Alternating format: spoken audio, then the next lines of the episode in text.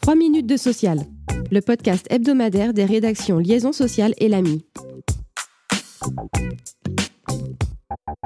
Accord trouvé. Après cinq semaines de négociations, les partenaires sociaux sont parvenus dans la nuit du 4 au 5 octobre à un projet d'accord sur le pilotage de l'Agir Carco, le régime de retraite complémentaire de plus de 13 millions de salariés du privé, pour la période 2023-2026.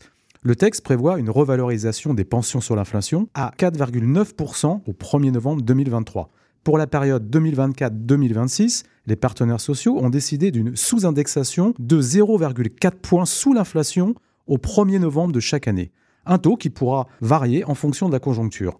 Autre priorité syndicale prise en compte dans le projet d'accord, le malus, mis en place par l'accord de 2019, serait supprimé le 1er décembre pour les nouveaux retraités, puis en avril 2024 pour le stock.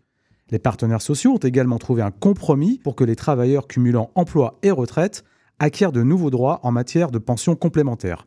À noter enfin que les partenaires sociaux n'ont pas cédé aux injonctions du gouvernement de participer au financement des petites retraites dans le régime de base. Le texte est soumis à la signature jusqu'au 11 octobre inclus. Plusieurs organisations, la CFDT, la CFTC, la CFE-CGC et le MEDEF, l'ont jugé positif. La CGT, EFO et la CPME ne se sont pas encore prononcées. Une avancée majeure pour la santé des travailleurs européens. Le 2 octobre, les eurodéputés ont en effet approuvé à une quasi-unanimité la révision de la directive relative à la protection des travailleurs contre les risques liés à une exposition à l'amiante. La proposition de directive a été présentée par la Commission européenne le 28 septembre 2022. Elle vise notamment à diviser par 10 la limite d'exposition à l'amiante sur le lieu de travail. Le texte accorde aux États membres une période de 6 ans pour adopter une technologie plus précise, la microscopie électronique, afin de détecter les fibres. Autre disposition, les entreprises qui prévoient de réaliser des travaux de démolition ou de désamiantage sont tenues d'obtenir une autorisation auprès des autorités nationales. Les travailleurs exposés ou susceptibles d'être exposés à la fibre devront quant à eux porter un équipement de protection individuelle adéquat et suivre une formation obligatoire conformément aux exigences minimales de qualité énoncées dans la directive le Conseil doit encore approuver formellement la résolution législative du Parlement avant sa publication au journal officiel de l'UE et son entrée en vigueur. Rappelons que dans l'Union européenne, 80% des cancers du poumon sont liés à l'amiante et que la fibre est responsable de 88 000 morts par an en Europe.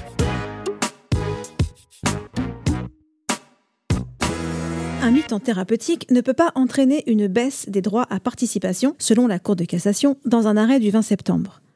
Quel que soit le mode de répartition de la réserve spéciale de participation, les absences qui résultent de cet aménagement du travail doivent être neutralisées pour le calcul des sommes dues. Il faut ainsi les assimiler à du temps de présence et les intégrer au calcul de la prime en prenant en compte la rémunération que le salarié percevait avant le temps partiel et, le cas échéant, avant l'arrêt maladie qui l'a précédé. Notons que dans cette affaire, le mi-temps thérapeutique faisait suite à un accident du travail. La solution devrait s'appliquer également en cas de maladie non professionnelle, à tout le moins lorsque l'accord de participation assimile l'arrêt maladie à du temps de présence. Mais une confirmation est nécessaire, tout comme pour l'extension de ce principe au cas de l'intéressement. «